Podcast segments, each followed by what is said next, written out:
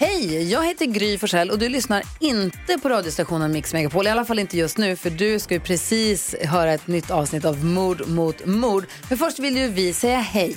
Hej, hej, det här är NyhetsJonas. Det här är Carolina Widerström. Och här är Gullige Dansken. Ja, och så Gry då. Och det vi vill säga att när du har lyssnat klart på den här podden, då får du gärna lyssna på våran. Vi spelar in ett nytt avsnitt varje morgon av våra podd Kvartsamtal. Och hela radioprogrammet blir ju också en podd om man är väldigt morgontrött eller så. Just det, om man missar morgonen ja. Men mest av allt så får du gärna lyssna på programmet i direktsändning varje morgon på Mix Megapol. Live varje morgon från klockan sex och då har vi med oss massor med vänner också. Thomas Bodström, Babben Larsson, Johan Pettersson, Christian Luuk. Massor med coola människor som bara dyker upp och gör livet bättre. Ja, som jag, Gullige Dansken. Exakt så. Och så mycket bra musik och annat skoj såklart. Så vi hörs när du vaknar på Mix Megapol. Podplay. Hej alla Mord mot mord-lyssnare. Det här är Karin.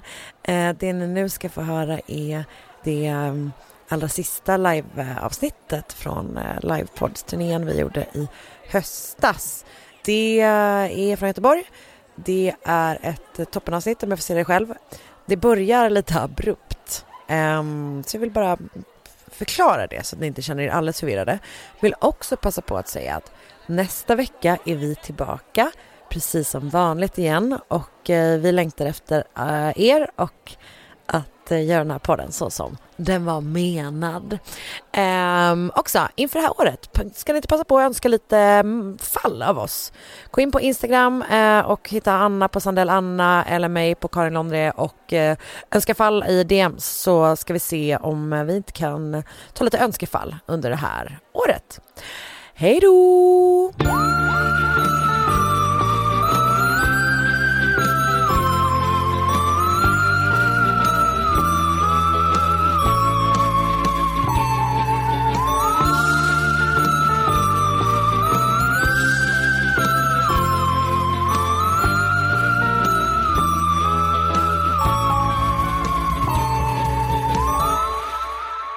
Inte liksom i, just nu, vi har en, en, en, en, En professionell. Ja, Men i våran duo, det här ser inte det. alls bra ut. Vad ska jag göra? vi löser det. Okej, vänta, vi löser det Jag håller den hela podden. Okej, vänta, du håller den så. Hur mår ni? Den funkar inte heller. Välkomna hit. Hur mysigt är det här? Alltså här på Aftonstjärnan, hur, hur är det inte helt, en helt underbar plats? Väldigt mysigt. Och hur mysigt är det i Göteborg? Är det, är det Sveriges trevligaste stad? Kan vara. Absolut. Jag, jag erkänner. Kan vara. Men äh, Anna har äh, lyckats äh, kränka... Här är en underbara Den här mannen. Ja. Den kommer. Eh, Anna har redan lyckats kränka både mig och våran underbara Fan vad taskig du är. genom att säga att är inte Göteborg, Göteborg, Göteborg lite grann Sveriges Norge? Var det det du sa? Och jag vill bara säga, jag säger det med kärlek och som en stor komplimang för ni som brukar lyssna på vår podd vet att jag älskar Norge. ja? Det är verkligen sant. För dig är det en komplimang. För alla andra, mig, han, alla här, Nej. är rasande. Alla är så friska och härliga. Vi är inte friska typ, vi mår skit. Men det är liksom part of our charm lite grann. Okej, men när vi ändå pratar om det, vilka här har aldrig hört vår podd innan? Vänta, nu är det mörkt så att vi ser Där har vi en. Ja, okej. Här har vi en. Men ingen på första raden. Här Nej, är några. andra raden sitter Ja. några stolta Ja, bra. hatare. De här verkligen. två hatar våran podd så mycket så de kom de inte ens. De bara, jag har aldrig hört den och jag tänker inte höra den idag heller. Bra. Vi vill inte ha er här ni två. Ehm, vi heter ju Karin heter du och jag heter Anna och vår podd heter Mord mot mord. Och som namnet avslöjar så pratar vi ju ibland om mord. Vi pratar även om andra saker. Just det. Spännande saker oftast. Men ibland saker som typ inte är så spännande, eller? kan hända. Och ikväll så kommer vi liksom alla andra, eh, vi har ju kört några olika städer innan vi kom till underbara Göteborg. Vi kommer köra ett lokalt fall, Karin kommer köra ett lokalt fall och jag kommer köra ett internationellt fall. Eh, och vi kommer inte ha någon paus utan vi kommer köra liksom på. Det kommer bli helt enkelt, alltså ni vet, jag tänker att det är sällan när man lyssnar på en podd som man själv tar en paus i mitten. Ja. Går och Alltså, man liksom- minglar med Nej, någon men- annan. med någon annan. Men exakt, berätta för sin kille vad man precis har hört. Eh, ehm, så vi, det här kommer liksom en autentisk, eh, oautentisk på något sätt upplevelse. Lyssning, ja. Och det är ju verkligen underbart att få avsluta den här lilla liksom, turnésvängen som vi har gjort. En fredag i, I Göteborg. Alltså det känns Och- faktiskt underbart. Och ni, ni var ju de första som liksom sålde ut. Mm. Alltså, det kommer ett gäng sen. B-laget som vi kallar dem. Be- Nej. Verkligen. Ni var på hugget, Ja. snabba. Och det är, känns så tryggt och så himla himla kul tycker jag. Väldigt kul. Har vi något? Har vi något? Alltså, Har du kollat på sen sist? nej, den gör vi inte nu. Den sparar vi. Vi har så mycket sånt att igen. Verkligen. Eh, nej men, eh, alltså, vi brukar ju ta en bild med publiken. Nu är det väldigt, väldigt... Går, eh, går det att tända lite? inte- Oh my God! Hej, där är ni! Hej, vad fina ni är! Ni är Ehm, jättefina. Så här är det, om man inte vill vara med så gömmer man sig eller gör något sånt. Eh, Jag vill gärna vara med. Jag mig, kommer vara du här nere. Och jag kommer byta plats också. Aj, var ska du? Så här, så jag får med hela Bara så att dra rummet. bort dit. Hela Så vägen. jag kommer till dig. Jag skojar. Ehm, jag gör Okej, så här. Vänta, jag behöver inte ha med mig mitt manus på bilden för att visa att jag har gjort läxan.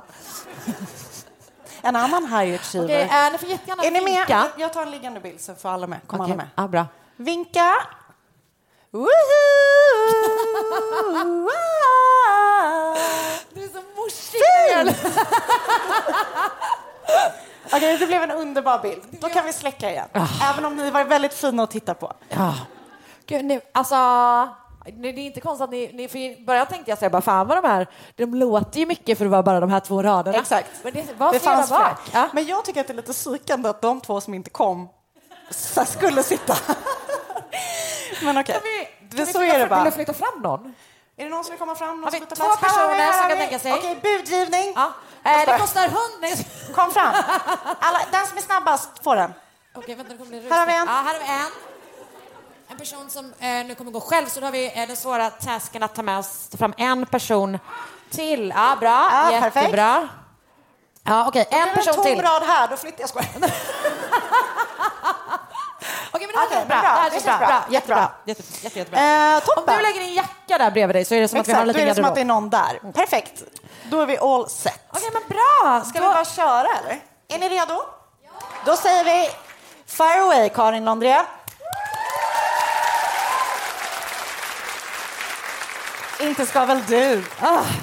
Jag fick, vet du, nu fick jag så här rysningar av mysigt. vad mysigt det kändes. Ja. Ja, och vad glad jag blev att ni sa så, så snällt. Alltså, är så Ett snällt jubel, att säga. ja. Mm. Klockan är runt ett på natten till söndagen den 13-30 september 1888 och vi befinner oss utanför Working Men's Educational Club på Burner Street i ett av Londons vid den här tidens stökigaste områden. Lilla London. Ja, fast det, Så här, det finns... det här är Ja. stora London. Kul att liksom göra, driva den the petition att, ändra, att London ska ändra namn till stora London. uh, men i Whitechapel är vi. Och på den här klubben så jobbar eh, Louis eh, Demschutz och nu kör han sin häst och vagn in i en gra- gränd liksom alldeles bakom klubben. Och plötsligt så ryggar hästen tillbaka och vägrar gå framåt. Han försöker driva på men liksom den, den vägrar röra på sig. Och han börjar liksom undersöka lite grann vad det kan bero på och får då syn på något slags bylte på marken mitt i deras väg. Han går då närmare för att undersöka och tänder en tändsticka. Och då inser han då att det han ser är en kvinnokropp. Kvinnan är död, hon blöder från ett sår i halsen och kroppen är fortfarande varm. Kanske är det till och med så att mördaren är kvar, gömd i gränden när Louis eh, rusar in i klubben för att hämta hjälp. Kanske passar mördaren då på att fly därifrån. Men han kommer inte ta sig långt innan han attackerar igen och mördar ytterligare en kvinna den här natten. Dagen efter kommer ett vykort till Central News Agency där det bland annat står You'll hear about Saucy Jackie's work tomorrow. Double event this time. Number one squealed a bit, couldn't finish straight off. Had not time to get ears off for police. Vykortet är då alltså signerat vad som kommer att bli världens eh, kanske mest kända seriemördare, Jack the Ripper. Och det är det andra brevet som är undertecknat med just det här smeknamnet, eh, då som han kommer att bli känd som. Eh, inte Saucy Jackie, som han uppenbarligen också experimenterar med. han försökte sig på något Ja. annat. Ja. Nej, och idag ska jag då berätta framför allt om hans tredje offer, eh, känd som eh, Elizabeth Stride i, i, internationellt, men eh, i liksom, där vi är eh, Elisabeth eh, Gustavsdotter eh, från Torslanda. Så Elisabeth föddes då eh, den 27 november 1843 och hon var Beata Karlsdotter och Gustav Erikssons andra barn och fyra växte upp i en lantbrukarfamilj i Tumlehed på Hisingen. Det här är då alltså Torslanda, alltså hon är liksom eh, konfirmerad i Torslanda kyrka. Typ. Om eh, man har varit vid Silviksbadet Sillviksbadet så är det typ ganska nära där. Huset står fortfarande kvar och ser idag ut så här. Okej. Mm. Det är liksom, eh, här bodde hon eh, sina första 17 år. Och den här familjen hade det liksom ganska så bra ställt. Alltså, de hade typ mat, kläder, djur, mark. Alltså Allt man lyx på 1800-talet. eh, nej, men de var typ någon slags liksom, medelklassfamilj. Så här. Eh, men hon bestämde sig då för att lämna den här trygga lantbrukarsituationen och ta sig in till metropolen Göteborg där hon bosatt sig i Majorna. Majorna var ju lite annorlunda då, kan man säga. Det var ganska stökigt. Elisabeth var också, alltså hon var så här tuff, smart. Eh, hon stod upp för sig själv. Tog ingen, klassisk, tog ingen skit, om Bra. du tänker. Eh, och eh, kanske var hon lite konfrontativ enligt vissa.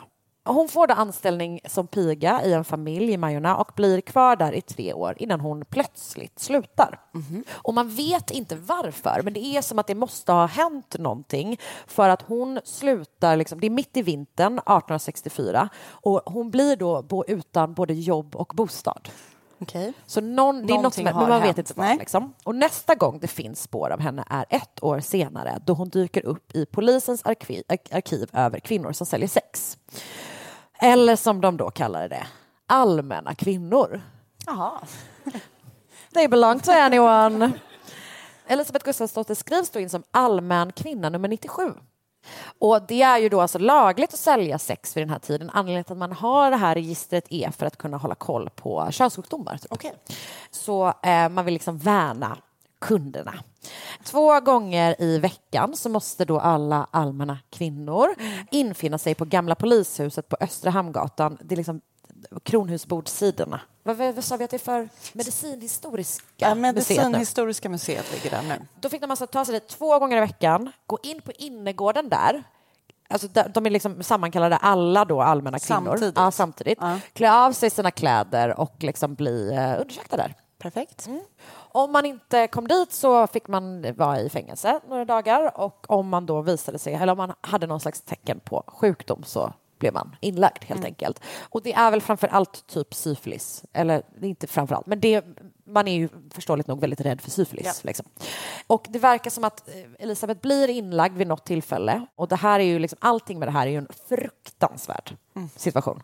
Och det blir ännu värre då av att Elisabeth blir gravid och får också ett väldigt sent missfall i april 65. Så att det är så här, allt Dåligt. suger. Och för att slippa, liksom, för att ta sig av den här listan på allmänna kvinnor så måste man intyga god vandel, vilket är kul att det har ju made a comeback lite grann. Exakt, verkligen. Det är alltså, Wow. alla var så vad är det här? Man bara, ah, det är det här, det är 1800-talet. Så då kan man antingen göra det genom att någon annan intygar det eller att man visar anställningsbevis. Jag vet inte vilken av dem Elisabeth gör, men hon får i alla fall anställning eh, som piga i ett hem eh, på Husargatan 27 i Haga i slutet av 65. Det är alltså precis vid Ica i Haga, om ni tänker. Men det känns inte som att det, känns, det var ett annat Haga då med, kan man säga. Viller, barnklädesmärket Villervallas kontor låg inte där då. Eh, Hon stannar bara där något halvår för den 7 februari ansöker hon om att få emigrera till London och i juli 1866 så registreras den då 22-åriga Elisabeth Gustafsdotter av den svenska kyrkan i London och där börjar hon jobba som piga. Ett poddtips från Podplay. I podden Något Kaiko garanterar östgötarna Brutti och jag, Davva, dig en stor dos skratt. Där följer jag pladask för köttätandet igen. Man är lite som en jävla vampyr. Man har fått lite blodsmak och då måste man ha mer. Udda spaningar, fängslande anekdoter och en och annan arg rant. Jag måste ha mitt kaffe på morgonen för annars är jag ingen trevlig människa. Då är du ingen trevlig människa, punkt. Något Kaiko, hör du på Podplay. Därför är gardinerna. 1869 gifter hon sig med en man som heter John Thomas Stride. Han är en eh, byggarbetare som är, vissa källor säger typ 13, andra säger 20 år. Han är äldre än henne. Och hon tar då hans efternamn och börjar också kalla sig för Elizabeth, liksom stava med Z. Så där är väl på något sätt som att liksom den här bondflickan eh, från Torslanda byts ut till Ja. liksom, Londonbon. Hon är också, hon pratar tydligen engelska som liksom, a native. Pratar också tydligen jiddisch. Alltså hon, hon är sjukt smart, typ. Och hon och, och hennes man då startar ett, typ ett par kaféer i eh, Poplar i östra London och det går väl inte så, så bra, varken för kaféerna eller för äktenskapet. Eh, så efter 12 år så separerar de. Och efter det så går det ut för, för Elisabeth. Hon jobbar som sömmerska och som städerska men det är väldigt, väldigt svårt att få livet att gå runt på den lönen. Hon hamnar då alltså i Whitechapel som är ett superruffigt och fattigt område. Det är både där och typ Spitalfields som är liksom som de här, den här historien eh, utspelar sig typ. Hon har liksom inget fast boende. Alltså det här är liksom och det är väldigt, väldigt mycket så social utsatthet, fattigdom, också mycket typ brott och fylla sådär. Och hon, som många andra, börjar liksom flytta runt mellan olika härbergen. Och det är, hör och häpna, inga ljusa miljöer.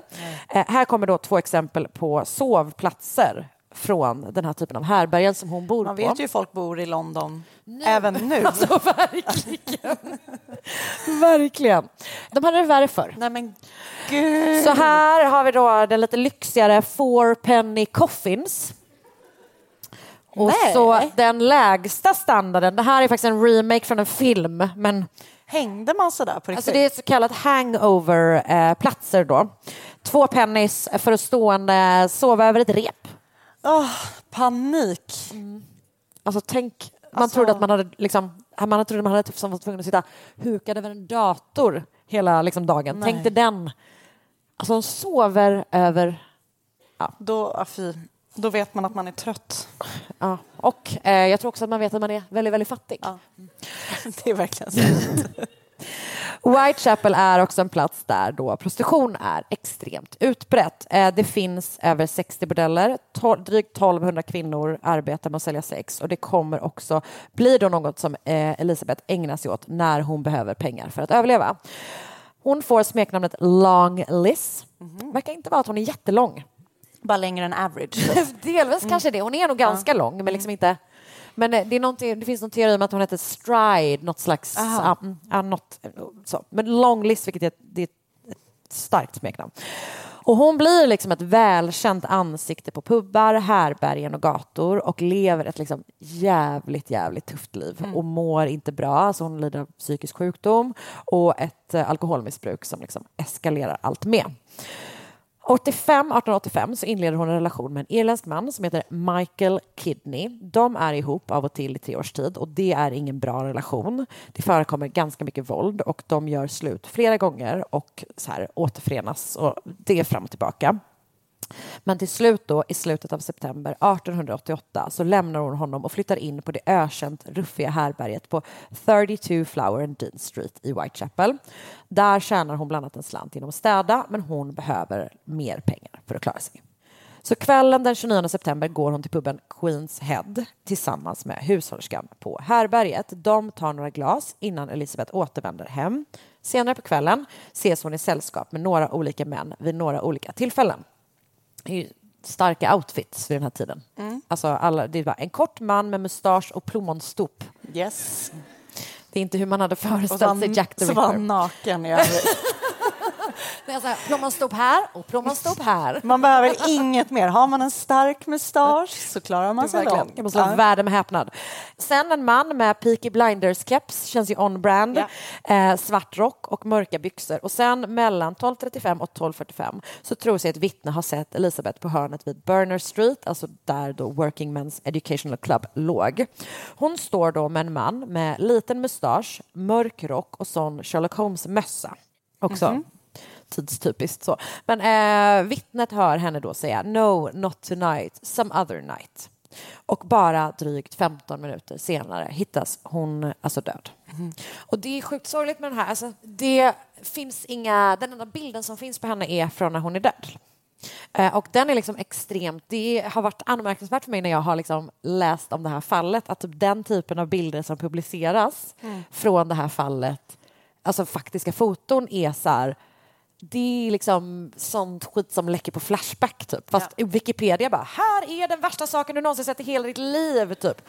Så att jag har en, liksom en illustration på henne som jag kommer till snart. Men det här är i alla fall var, det är liksom i den här gränden, bakom den här grinden, Ja. är liksom där brottsplatsen är. Liksom. Och tre dagar senare så identifieras Elisabeth av kantorn i eh, Svenska kyrkan i London. För att hon har liksom varit där och fått eh, men typ en slant då och då när hon verkligen har behövt. Typ.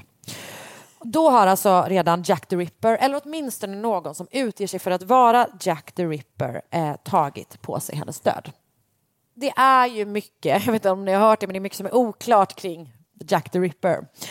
Och det är ju liksom ett extremt stort fall. Jag skrapar verkligen bara på ytan nu. Jag ber om ursäkt till alla ripperologer där ute. Men man är i alla fall liksom inte ens säker på vilka fall som faktiskt till, alltså kan tillskrivas honom. Det finns teorier om elva stycken, både för, liksom, som ligger tidigare och senare i tiden än de fem som de flesta är överens om. Eh, de kallas för de fem, alltså de är liksom eh, kanon, typ, att det är, det som är, det är de fem som de flesta liksom är överens om. Och Elisabeth är då det tredje av dem. Och de andra var Marianne Nichols, kallad Polly. Eh, hon hittades fruktansvärt brutal mördad och det är liksom återkommande. Det är ett fruktansvärt eh, våld, verkligen. Eh, den 31 augusti 1888 på en innergård på nuvarande Durward Street i Whitechapel. Hon var 42 år gammal, fembarnsmamma som då hamnat på gatan och tvingats börja sälja sex för att försörja sig efter att hennes äktenskap gick i kras några år tidigare. Och det är återkommande. Det är så jävla, jävla sorgligt att de så lever i äktenskap, så går de isär och då är de så desperata och behöver överleva. En vecka senare hittas Annie Chapman, 47 år gammal, mamma till tre barn, bara ett eh, som överlevde. Ehm, hon hamnade också i Whitechapel efter en separation. Han typ skickade underhåll till henne till en början, men sen dog han med, så då fick hon inte det. Hon försökte försörja sig genom att sälja blommor och broderier, men det räcker inte. Och hon hittas död i dörren till 29 Hanbury Street i Spitalfields den 8 september. Sjukt intensiv period. Alltså Det är liksom väldigt kort tid som de här morden sker. Liksom. Sen mördas då Elisabeth tre veckor senare och bara 45 minuter efter Elisabeth hittats död, en kort promenad från Burner Street, hittar man Catherine eh, Eddows, kallad Kate, i ett hörn av ett litet torg. Hon var 46 år gammal, hamnade i Whitechapel efter sin separation och levde av och till med en man som heter John Kelly, så de försöker liksom klara sig lite grann tillsammans. Typ. Och hennes mord var också då väldigt brutalt och bland annat så har gärningsmannen tagit med sig eh, alltså, en del av en njure från platsen. Mm-hmm. Den 9 november 1888 så hittades Mary Jane Kelly i rummet hon hyrde på eh, 13 Millers Court i Spitalfields. Hon var bara 25 år gammal, så hon var liksom ganska mycket yngre än de andra och har ett ganska oklart förflutet. Alltså man vet väldigt lite om henne och var hon kommer ifrån. Hon är också det enda offret som inte dödades utomhus. Och det är också det grövsta. Liksom. Eh, man tror helt enkelt att mördaren har typ tagit tid på sig för att han inte har blivit påkommen. Det finns bilder på två av dem eh, och de andra är liksom illustrationer. Så då är det Marianne, kallad Polly Nichols, Annie Chapman, eh, Elizabeth Stride, eller Elizabeth Gustafsdotter, Catherine Kate Eddowes och Mary Jane Kelly. Men som sagt, det finns liksom elva fall som man pratar om som kanske skulle kunna vara kopplade. Och de här kvinnorna har ju liksom massa saker som skiljer dem åt, men de har också vissa likheter. De är i ungefär samma ålder, förutom Mary Jane Kelly. De bor på härbergen, de säljer sex för att överleva. De har levt väldigt svåra liv och de flesta av dem har någon liksom, slags form av alkoholmissbruk. Typ. Elisabeths mord sticker ju ut och det är ju för att det Alltså hon är, hittas ju liksom utöver det här knivsåret i halsen eh, som då dödade henne. Det är den enda större skadan på hennes kropp. Och det gör att man delvis tror att så här, det finns de som tror att så här, det är inte samma mördare. Det finns teorier om att det kanske var den här mannen hon levde med som Mhm. gjorde det och så där. Men den liksom, gängse teorin är att eh, han blev avbruten. Alltså när Okej. den här snubben körde in Och det var därför han... Exakt, och det var därför han gick vidare samma kväll. Och liksom så. Det skickades hundratals brev och vit- vykort undertecknade Jack the Ripper vid den här tiden. Bland annat eh, om det som, det som handlade då om morden på Elizabeth och Catherine Eddowes och det tror man var fake. Det var så att det såldes, alltså, den liksom moderna pressen föds ju lite grann vid den här tiden och de säljer så jävla mycket lösnummer på Jack the Ripper. Den moderna pressetiken verkar inte vara född. Nej. För journalister bara, eh, jag skriver ett eget litet vykort, skickar in. Typ. Eh, så man tror typ att det är en journalist som kan ha skrivit det. Ja, okej. Men de hänger ändå ihop. Alltså, ja, för morden ja. Ja. ja. exakt. Så det är inte bara den journalisten som har... Kopplat ihop dem? Nej. Nej, nej det Nej. tror utredningen. Eh, men till exempel, det kallas nu då för the double, eh, the double event bland ripperologer. Jag är kanske ripperolog. I alla fall liksom i, i, i sin linda. Och det är taget från det brevet, Okej. typ, så att man ändå plockat så. Men det heter, mm, vad sa jag att han hade kallats för? Saucy Jackie. Så det kallas för the Saucy Jackie letter. Okej. Det finns ett brev som anses vara äkta. Det, kallade, det kallas för the from hell-brevet. Det skickas till en snubbe som heter George Lusk som ledde en medborgargrupp som typ patrullerade gatorna för att hitta uppskäraren. Och det kallas då from hell. Alltså det här är verkligen er. det är så himla sällan vi, vi pratar om liksom seriemördare, men du vet att det är så här, det, när, man blir, när man tänker på sånt här så är det liksom, det här är en del av varför man håller på med det här, som är att man bara de är också såna fucking jävla töntar och det är typ befriande att skratta åt det. För det som har hänt är att han har skrivit avsändaradressen from hell. Ah. Alltså, du fattar. Det, så här ser det ut i alla fall. Det, har du någonsin sett en så fin och ful handstil på samma gång? Ja, verkligen. From hell. From hell där uppe. Exakt, det är väldigt svårt att läsa. Fruktansvärt svårt. Precis, så där skriver ingen längre. Ehm, Men det det står delvis då är I sent you half the kidney I took from one woman. I preserved it for you and the other piece I fried and ate. It was very nice. Och då är det undertecknat Catch me when you can, Mr Lusk. Vilket låter som typ någon ny sån eh, 50 shades of Grey. Som sagt då så skickas det som skickas med det här brevet är alltså del av en njure som visar sig vara mänsklig och som man då tror eh, skulle kunna vara från Catherine Eddowes. Okej. Polisen gör då stora insatser för att sätta dit Jack the Ripper. 2000 personer förhörs, 300 utreds, 80 grips och poliser patrullerar då Whitechapels farliga gator. Det är typ deras bäst bet. De bara, om vi bara går omkring mycket så kanske vi tar honom när han gör någonting. Eh, de eh, klär också absolut ut sig till kvinnor. Men de släpper aldrig plommonstopet. Men som bekant då, han är försvunnen och teorierna är då om att så här, han, det här är ju typ exempel på en sån seriemördare som så här, slutar inte frivilligt. Liksom. Så man tror att antingen har han lämnat stan, gripits för något annat, dött eller hamnat på något slags mentalsjukhus. Och det sistnämnda verkar vara sant då, om man tror på den nyhet som kom för några år sedan som sa att man med DNA från en scarf som hittades vid ett av offren eh, bevisat då, alltså man har hittat DNA och kunnat bevisa vem Jack the Ripper var. Just det. Det skulle då vara en 23-årig polsk-judisk barberare ehm, som också då mycket riktigt hamnade liksom på sjukhus ganska så kort efter det här.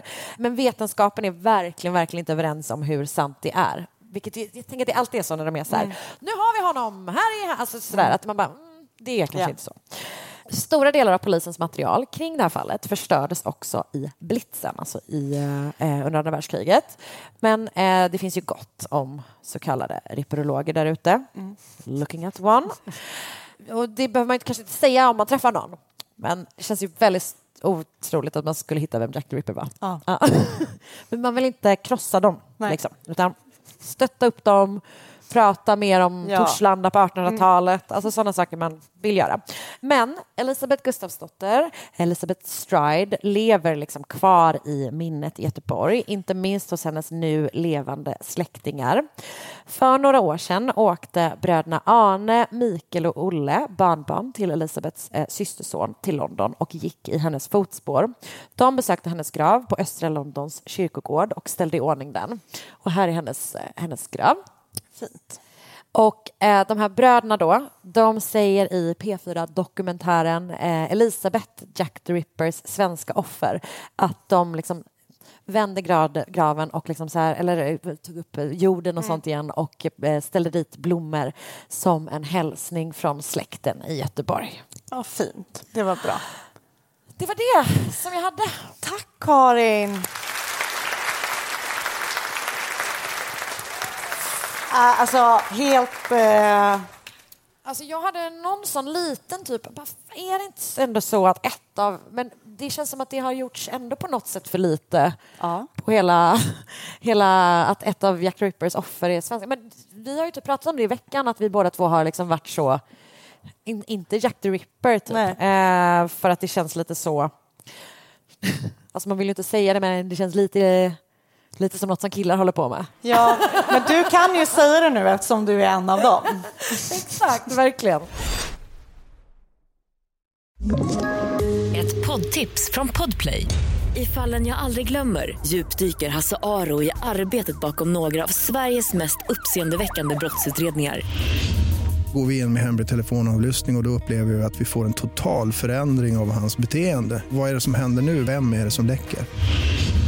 Och så säger han att jag är kriminell, jag har varit kriminell i hela mitt liv men att mörda ett barn, där går min gräns.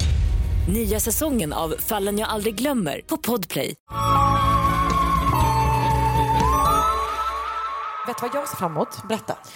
ser verkligen fram emot att höra vad vad Anna Sandell ska berätta om idag. Yay! Eh, ja, och det jag kommer berätta om är av en lite annan karaktär, eh, kan man väl säga. 1912 föddes Mittilesh Kumar Srivastava i Bangra i norra Indien. Inte Torslanda. Nej. Kanske... Jag, vet, jag kan inte så mycket om Torslanda, jag kan inte så mycket om Bangra heller, men det känns som att de är väldigt olika. De kan vara lika. Eh, han växte upp där med två bröder, en mamma och en pappa. Pappan arbetade som chef på Bangras tågstation. Eh, så han ansvarade för alla som arbetade där och för att den drevs på ett effektivt och säkert sätt. Och, ehm, det här gav liksom hela familjen ganska god insikt i hur Indiens tågnät såg ut och hur tågfrakten av olika varor i landet såg ut. Och nu kanske du tänker så här, okej, men det kommer komma tillbaka till det. Så bara, han, liksom, redan tidigt får han den här med kunskapen. modersmjölken Typ så. får han liksom logistikkunskap. Japp. Eh, och man vet liksom lite om hans uppväxt. Den verkar som att de hade en helt okej, god tillvaro. Ehm, och de är nära med sina grannar i Bangra kan man tänka sig. För en dag så frågar en av familjens grannar om inte Mittelers kan göra den här grannen en tjänst. Alltså mardröm om någon av mina grannar skulle fråga mig det. Ja. Men det känns som det är lite annorlunda Ja, ja. i Bangra på eh, 1920-talet än vad det är i Årsta eh, 2020-talet. Ja. Grannen har nämligen då en check som han behöver eh, hjälp med att lösa ut. Men av någon anledning så kan grannen då inte liksom, ta sig till banken själv. Så han, eh, han frågar helt enkelt Mittelers om inte han kan hjälpa honom med att springa till banken, lösa checken och sen komma tillbaka hem med pengarna. Och han hjälper gärna till. Ja. Självklart, säger han. Och eh, någonstans liksom, längs vägen till banken så inser han att han eventuellt kanske kan göra någonting med checken. Han kanske bara kan så här, ändra beloppet lite grann. Hur gammal är han här typ? Ja, men han är liksom tonåring typ. Ja. Ja, han kan säkert göra något med, med checken. Eh, han tänker så här, kan jag göra liksom någonting med summan på den utan att eh, någon på banken kommer märka det? och Så, där. för då kan han ju liksom ändå tjäna sig en hacka på den här tjänsten som han gör grannen. Så sagt och gjort, han ökar beloppet på checken. Och eh, beroende på hur man ser det så var det en bra chansning för banken tycker inte att det är något konstigt med checken, löser den. Grannen märker ju inte någonting utan liksom låter Mittelers fortsätta hjälpa honom. Eh, så den här liksom tämligen lätta blåsningen var starten till någonting som kommer bli ganska mycket större kan man säga. Han eh, lyckas övertala då, Mittelers lyckas övertala grannen om att han kan liksom hjälpa honom med flera ärenden, bankärenden framöver och han tackar glatt ja för att han kan ju då typ inte ta sig själv till banken. Alltså vet du vad, om någon erbjuder sig att göra dina bankärenden. Säg nej. Alltså det har vi ändå lärt oss. Jag går nog själv. Men det har de inte lärt sig här, eller han, grannen har inte lärt sig det, för att han låter Mittelers ha eh, hans checkbok. Så är det typ att han bara, men jag kan bara ha den, så säger du till när du behöver något, så löser jag det liksom. Jag hämtar pengar åt dig. Det är så smidigt för alla.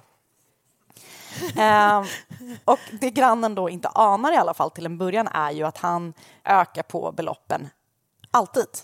Han lär sig också förfalska grannens signatur så att eh, han behöver liksom inte ens ha grannen nära, eller du vet så, Så när han behöver praktiskt. pengar. Så att han kan liksom bara egentligen gå med checkboken, skriva valfri summa och signera den själv och sen hämta ut pengar. Toppen! Totalt lyckas han ta ut runt 1000 rupis från grannens konto vilket idag skulle motsvara en summa på runt 45 000 kronor eh, enligt historical statistics. Eh, så Min startsida. så mycket spännande man kan hitta där.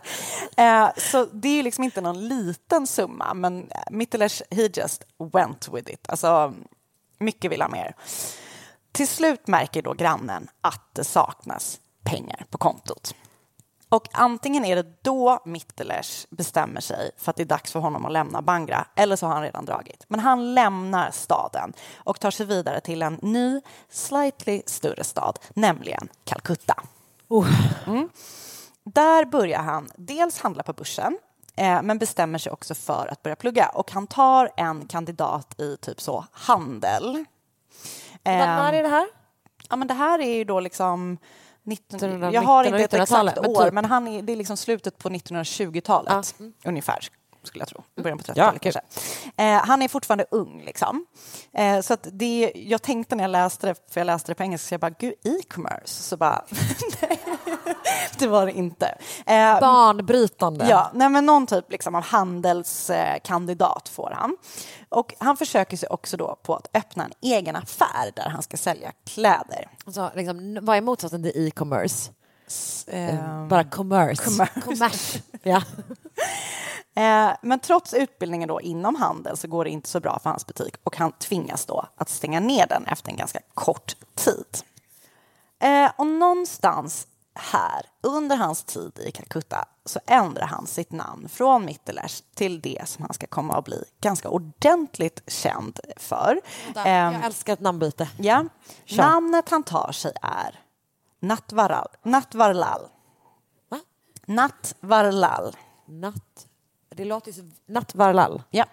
Det låter ju som ett väsen som alltid har funnits. Ja. Så jag tycker att det var ett klokt beslut. Bra. Eh, från, och med det, från och med nu så kommer jag alltså kalla honom för Natvarlal. Jag har en bild på honom. Ah. Vänta, vad är det för frisyr? Alltså vad är det som händer ovanför öronen? Han har, precis, det är lite frisyr, sen är det ju en hatt. Är det Eh, där de det där som står ut, ja. Är det hatt? Va? Är, de där, är det där hatt? Nej, pinnarna tror jag är hans hår. Eller vadå? Ja, det är det jag undrar. Ja. Det är alltså hår. Det här är senare, ska jag säga, än när han drev butik. Han är inte bara 20 här. 13 här. Ehm, ja, här är han i alla fall. Ah, ja. Man of the hour, höll jag på att säga. Så Natvarlal har ju då tidigt upptäckt att han har en särskild talang för att förfalska eh, dokument. Eh, han var också bra på att slira på sanningen och hade ju då insikt i tågnätet i Indien. Och så har han ju då en utbildning i handel och alla de här sakerna ska då come in handy när han bestämmer sig för att bli bedragare på heltid. Han då kommer att göra eh, olika bedrägerier och kuppar, kupper i olika storlekar kan man väl säga. Eh, men det som han åkte fast för eh, första gången eh, kan man väl ändå då konstatera var en ganska stor kupp. Det var 1939, 27 år gammal är han då. Då har han stulit nio ton järn. Så himla opraktiskt. Ja, så, det är så stort liksom. Ja, exakt så. Och det här har han då gjort liksom... Alltså är det nio ton pop eller är det lite här? Lite Jag tror att där, det är lite lite där? här, lite där, Ja. lite här. Eh, jag vet inte exakt hur kuppen har sett ut. Eh, det verkar väldigt svårt. Han agerar ju också ensam så det kan inte varit att han har liksom på riktigt tagit nio ton järn vid ett tillfälle. Men det är då liksom, an- kanske det kanske är järnmalm, jag vet inte exakt, som fraktas på Ah, jag tänker mig att han tåg. bara chip away. One chip at a time, Exakt. I'll get there. Nej, men han, det åker han fast för. Och det är liksom... ehm, det var svårt det han gjorde och han åkte fast. Så han, liksom, var, han hade inte perfektat the art som han Nej. kommer ha gjort längre fram. Han döms då till sex månader i fängelse och ganska direkt efter att han har avtjänat det här sex månaders straffet åkte han fast igen för bedrägeri och den här gången så fick han då åtta månader i fängelse. Och det här straffet avtjänade han, båda de avtjänades i Calcutta. Och sen började han röra sig liksom runt om i främst norra Indien. Och här kommer han hålla på med lite olika grejer. Och det är liksom inte så att han så diskriminerar när han bedrar folk, men han, eh, han ger sig på privatpersoner ibland. Men framförallt liksom var hans go-to att lura stora företag, banker, butiker och juvelerare. Och det sägs att han själv har sett sig som någon slags Robin Hood. Eh, Men han, han tog från de rika och gav till sig själv då? Liksom. Typ så. Ja. Eh, han utger sig liksom för att vara olika personer i olika yrken. Han ska ha upp mot, haft upp mot 50 olika alias under sin livstid. Och Ja. han har då olika taktiker och tekniker när han blåser sina offer. Och ehm, Okej, ehm, jag kommer tillbaka till det här med e-commerce, eh, uppenbarligen. Du bara älskar... Ni, ni, ni vet inte det, men det här är liksom ett sånt hemligt eh, seminarium om e-handel. Det kommer sömlöst rulla över i det. här är ett nytt program. Ehm, nej, men han har då olika, liksom, han gör olika saker helt enkelt. Han har då en så kallad eh, fraktscam som känns som att det skulle kunna vara taget från vår tid med tanke på all e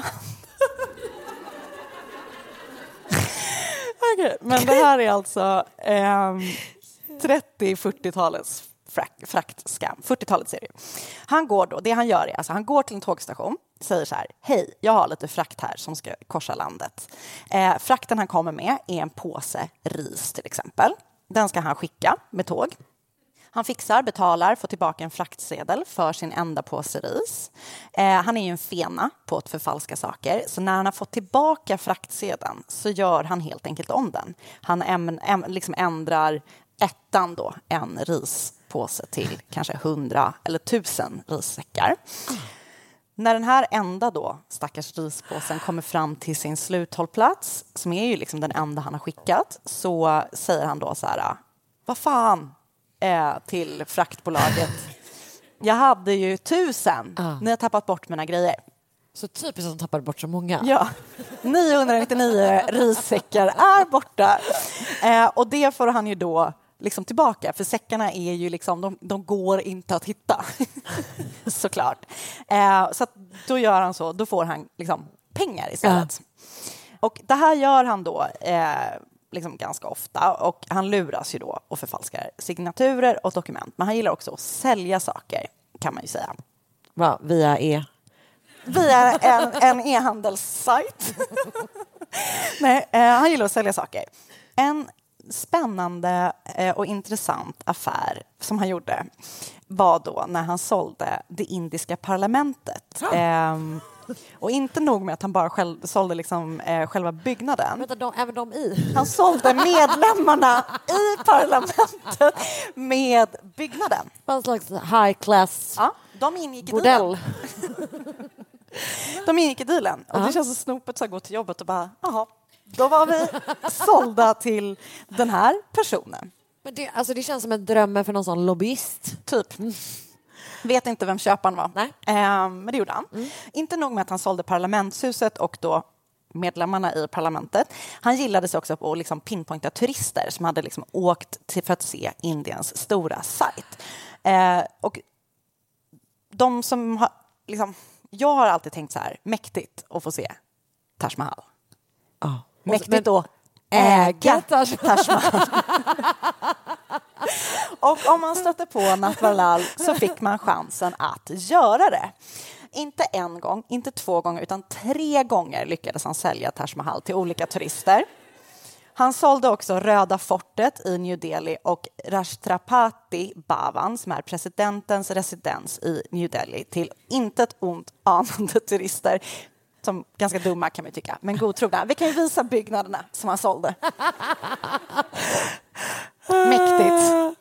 Det är ändå Välkomna hem toppen. till mig i september. Anna köpte alla tre. Superbra pris.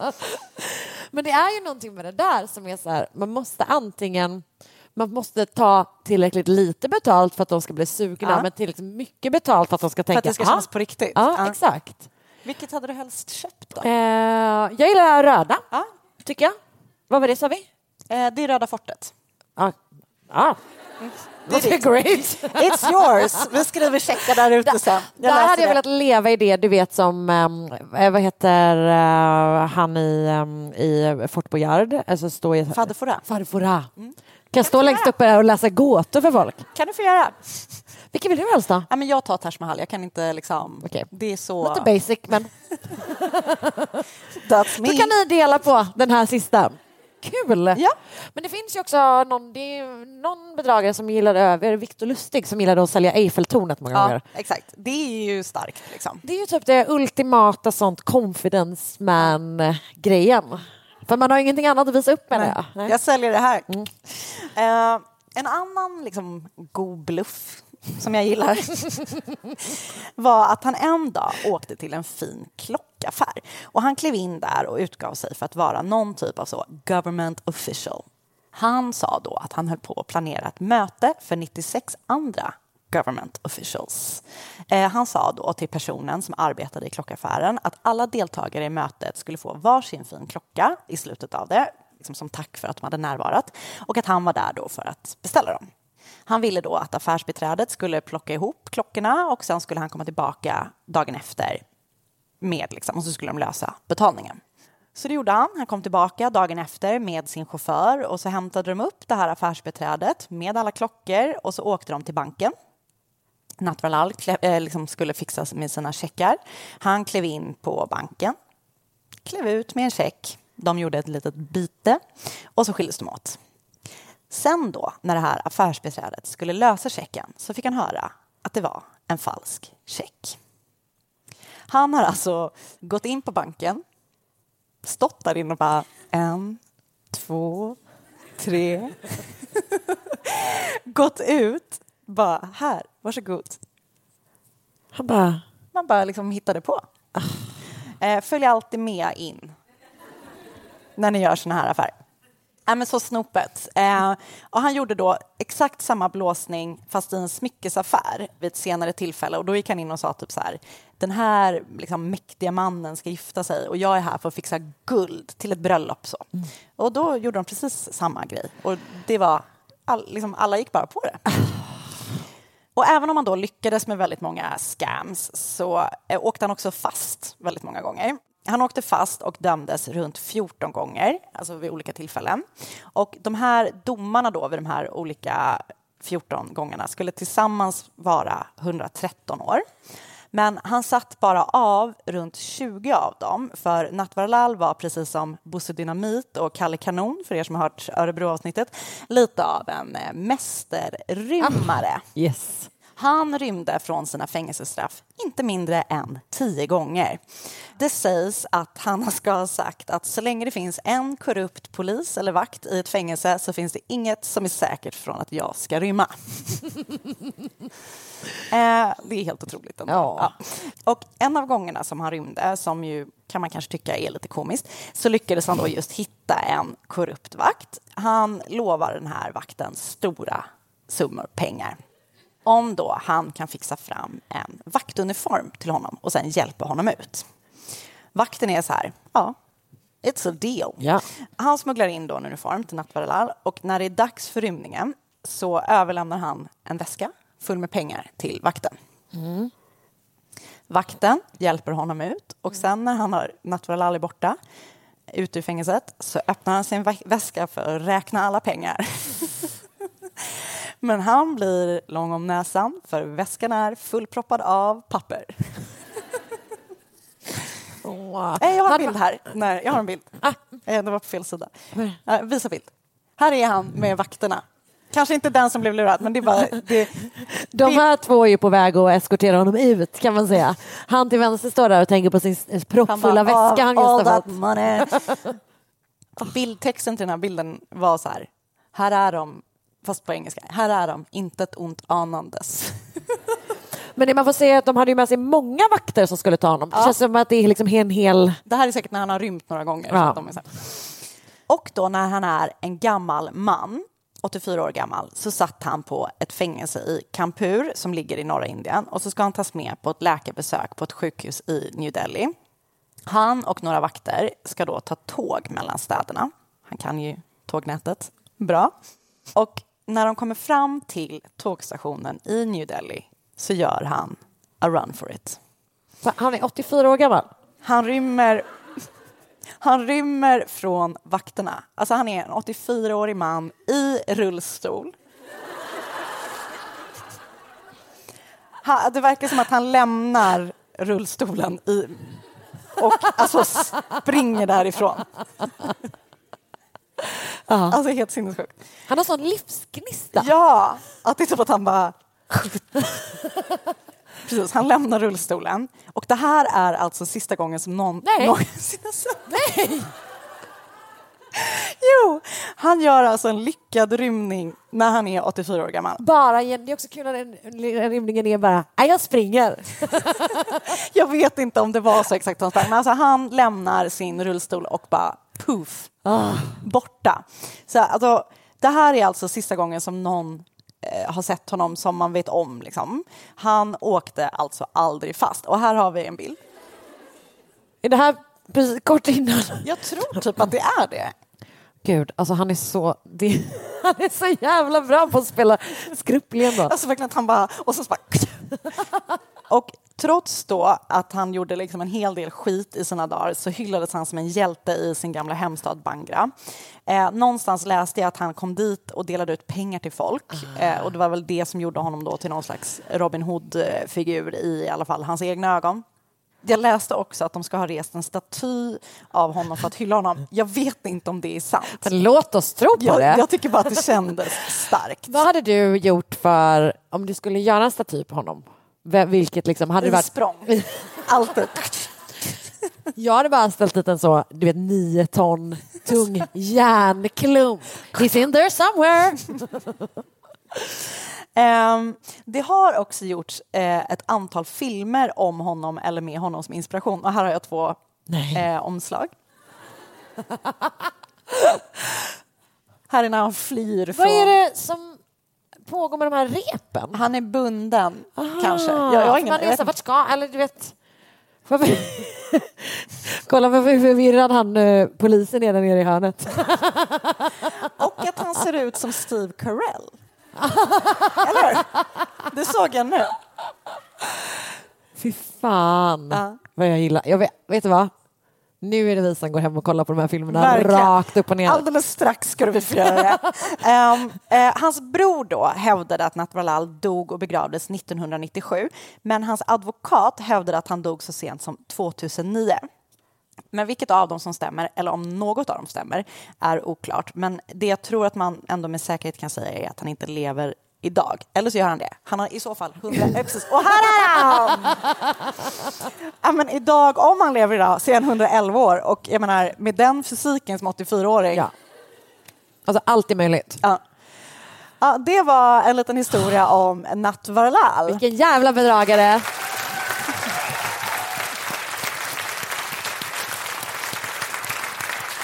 Ja, man blir ju glad på något vis. Alltså man ska inte lura folk. Jag vill ändå Kul bara understryka det. att vi ändå tar ett sånt uh, uppfostringsansvar. Ja, jag känner det. Jag, för det kändes som att jag tyckte allting han hade gjort var så liksom, kul. Men alltså, det är bara, det är man ska ju absolut inte göra det. Vill jag säga det igen? For the seats at the back. Hörde ni alla? Eh, ja, nej, men det var ju ehm, allt från oss här uppe på scen. Ja, det var det verkligen. Vi, kom, vi är väldigt glada att ni var här. Vill vi bara säga. Men Anna, du måste, jag vet om att du menade, men det lät inte så nu. Aj, aj, aj, aj, aj, aj, aj. Okej, vi är så himla glada. Nu låter det ännu mindre som du menade. Jag är arga på dig för den här Norge, inte Norge-kommentaren. alla, inte alla. Okej, nu är det så här. Vi kommer gå ner nu eh, Och sälja merch. Så om någon vill ha någonting så kommer vi stå där nere. Det finns lite t-shirtar, det finns lite koppar, lite tygpåsar, lite baby bodies. Och idag slänger vi med en plansch om man vill ha det när man köper. Ah, E-commerce. Eh, Det märks vad jag har pluggat. Det har jag inte ens gjort, men jag skulle kunna gjort. Nej, men, eh, Vi ses där nere vi väl? ses eller? där nere. Vi vill jättegärna hälsa på er. Eh, och... Hej då! Nej, men, tack så jättemycket för att ni kom ikväll. Det var underbart att få eh, vara liksom igång och avsluta den här turnésvängen med er. Eh, det känns som en ynnest. Väldigt mysigt. Ja. Tack Jag så menar det. jättemycket. Hej då! Hej då! Ses där nere.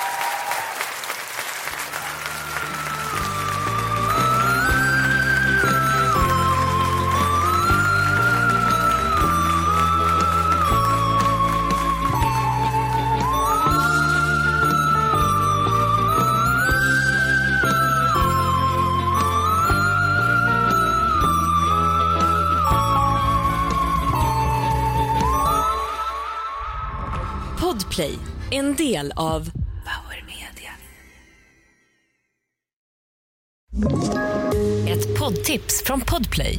I fallen jag aldrig glömmer djupdyker Hasse Aro i arbetet bakom några av Sveriges mest uppseendeväckande brottsutredningar. Går vi in med hemlig telefonavlyssning och, och då upplever vi att vi får en total förändring av hans beteende. Vad är det som händer nu? Vem är det som läcker? Och så säger han att jag är kriminell, jag har varit kriminell i hela mitt liv men att mörda ett barn, där går min gräns. Nya säsongen av Fallen jag aldrig glömmer på Podplay.